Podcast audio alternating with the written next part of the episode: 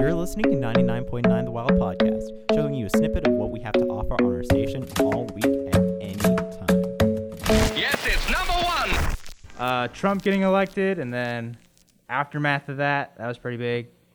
And then when same-sex marriage was legalized, that was also pretty big. a whole lot of political and social reforms that could even be drawn back to the civil rights era in sort of a modern iteration because we made a ton of strides when it came to civil rights and LGBTQ rights and honestly I I can't really be more proud of that.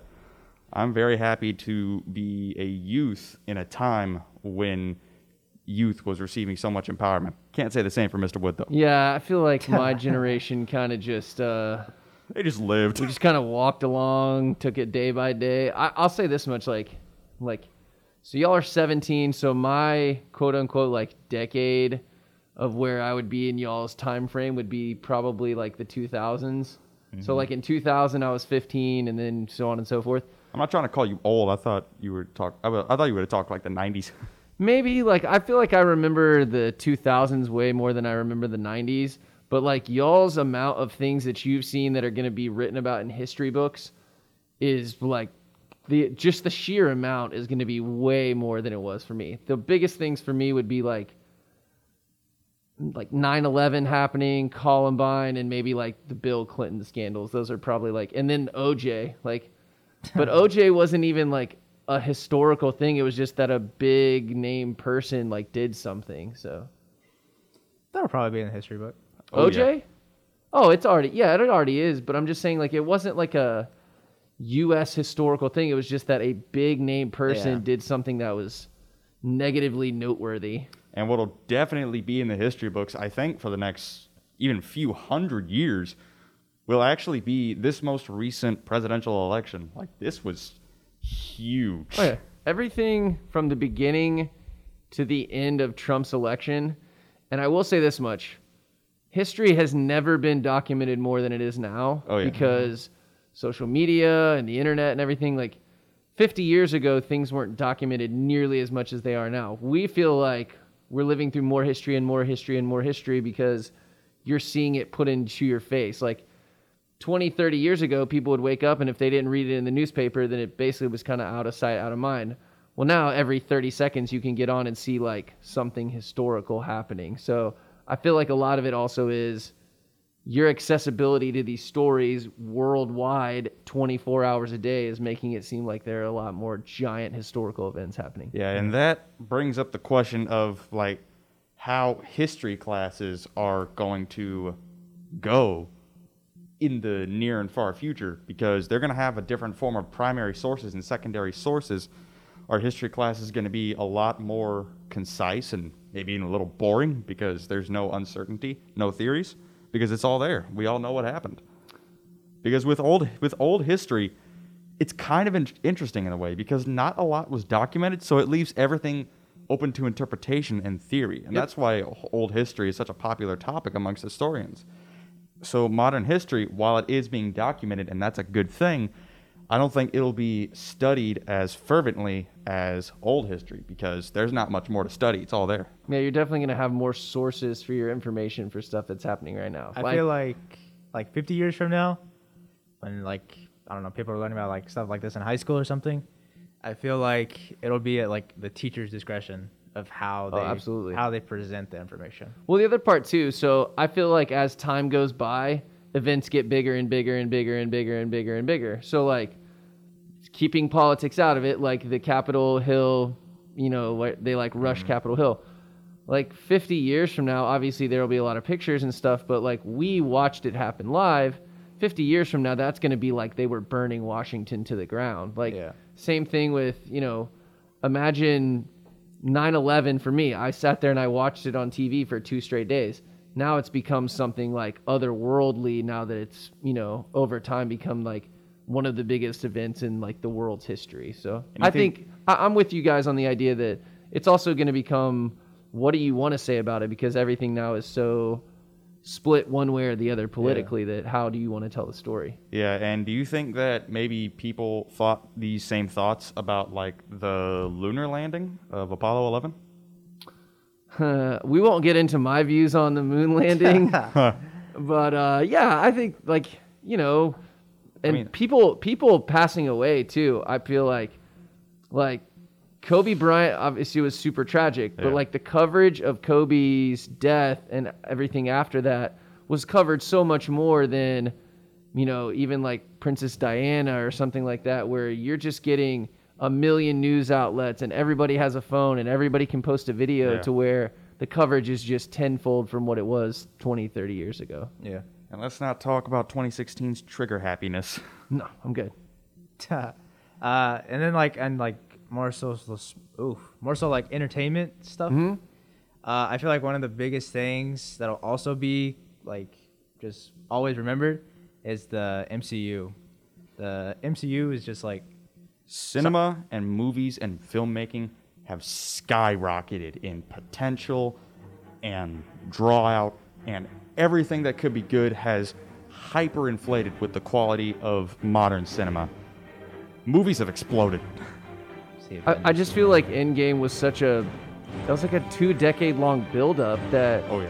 when it finally got to the end, that's the movie that you're always gonna tell your friends twenty years from now. Remember that night that we went and got midnight tickets to see, you know, Endgame or Age of Ultron or whatever it was. Oh, like yeah.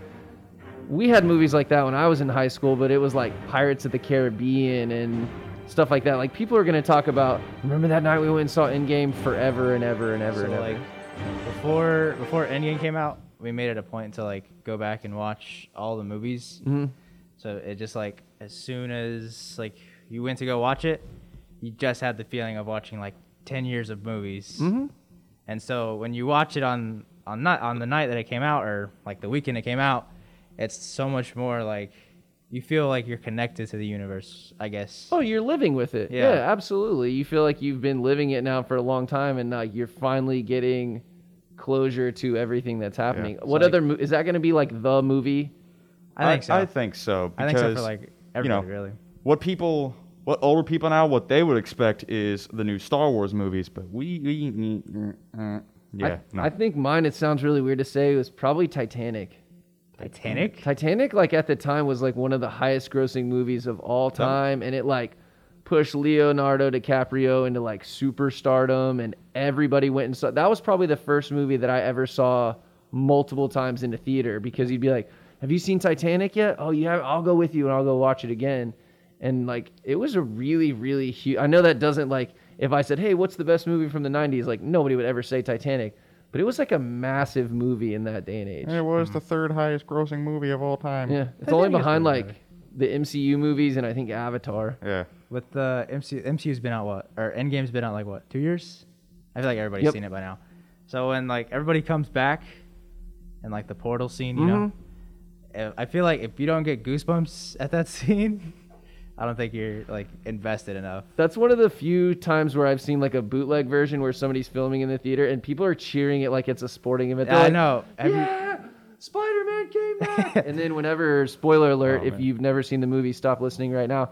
The part where like the hammer comes to Captain, America, America. Yeah. like everybody like lost their I've minds. seen some of the like, cinema "All right." reactions on YouTube, and it is insane. That's that's And- like one of the times in theater history where nobody will get mad at you if you start like clapping and cheering. TV wise, what what do y'all think people are going to talk about? Uh, they're going to talk about some of the. Firstly, a lot of Japanese anime will actually be talked about a lot more since very recently there's been a boom in Western interest in Japanese anime, which shows like My Hero Academia, Attack on Titan, even semi older ones like Naruto and Dragon Ball have received a resurgence due to modern interest and modern production. Yep, they've getting uh like added a lot more on Netflix now. Oh yeah, y'all y'all too. Like y'all have so many different avenues to watch television shows now that that's completely changed the game. Are there any shows that 20 years from now when they're showing reruns? Like for me, it's when they show reruns of like Saved by the Bell and Boy Meets World and stuff like that. I'm like, oh yeah, I remember coming home from school and watching that. Like, what shows are y'all gonna be telling people? Oh, I remember when this show came out, or I remember when that final episode aired. Uh, one show that I'll definitely tell people about is Breaking Bad. I remember I didn't um I didn't have like any idea of what it was really going into it, just like the basic plot. So being able to watch that without having like any spoilers knowing it. I feel like that's what made it so good. Yeah, when it came to shows like Breaking Bad, uh, Game of Thrones, have you ever heard of Black Sails? No. Oh, it was a fairly underrated show. I'd consider it. I'd consider it up there with Breaking The Walking Dead too. Those shows, I believe, defined kind of the modern golden age of television entertainment. The All Walking right.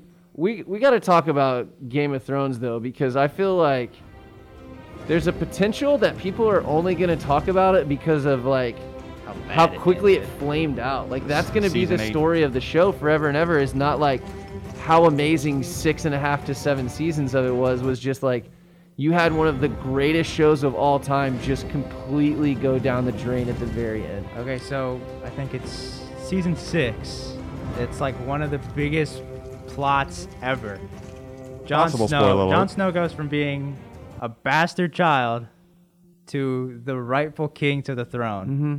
and then the next two seasons, that's basically forgotten all about, except for the part where he like messes with his aunt. We should definitely, uh, you and I can do a Game of Thrones segment one day. This is the only thing I want to throw out about it. Like the whole show, the entire show, Daenerys Targaryen is seen as like this.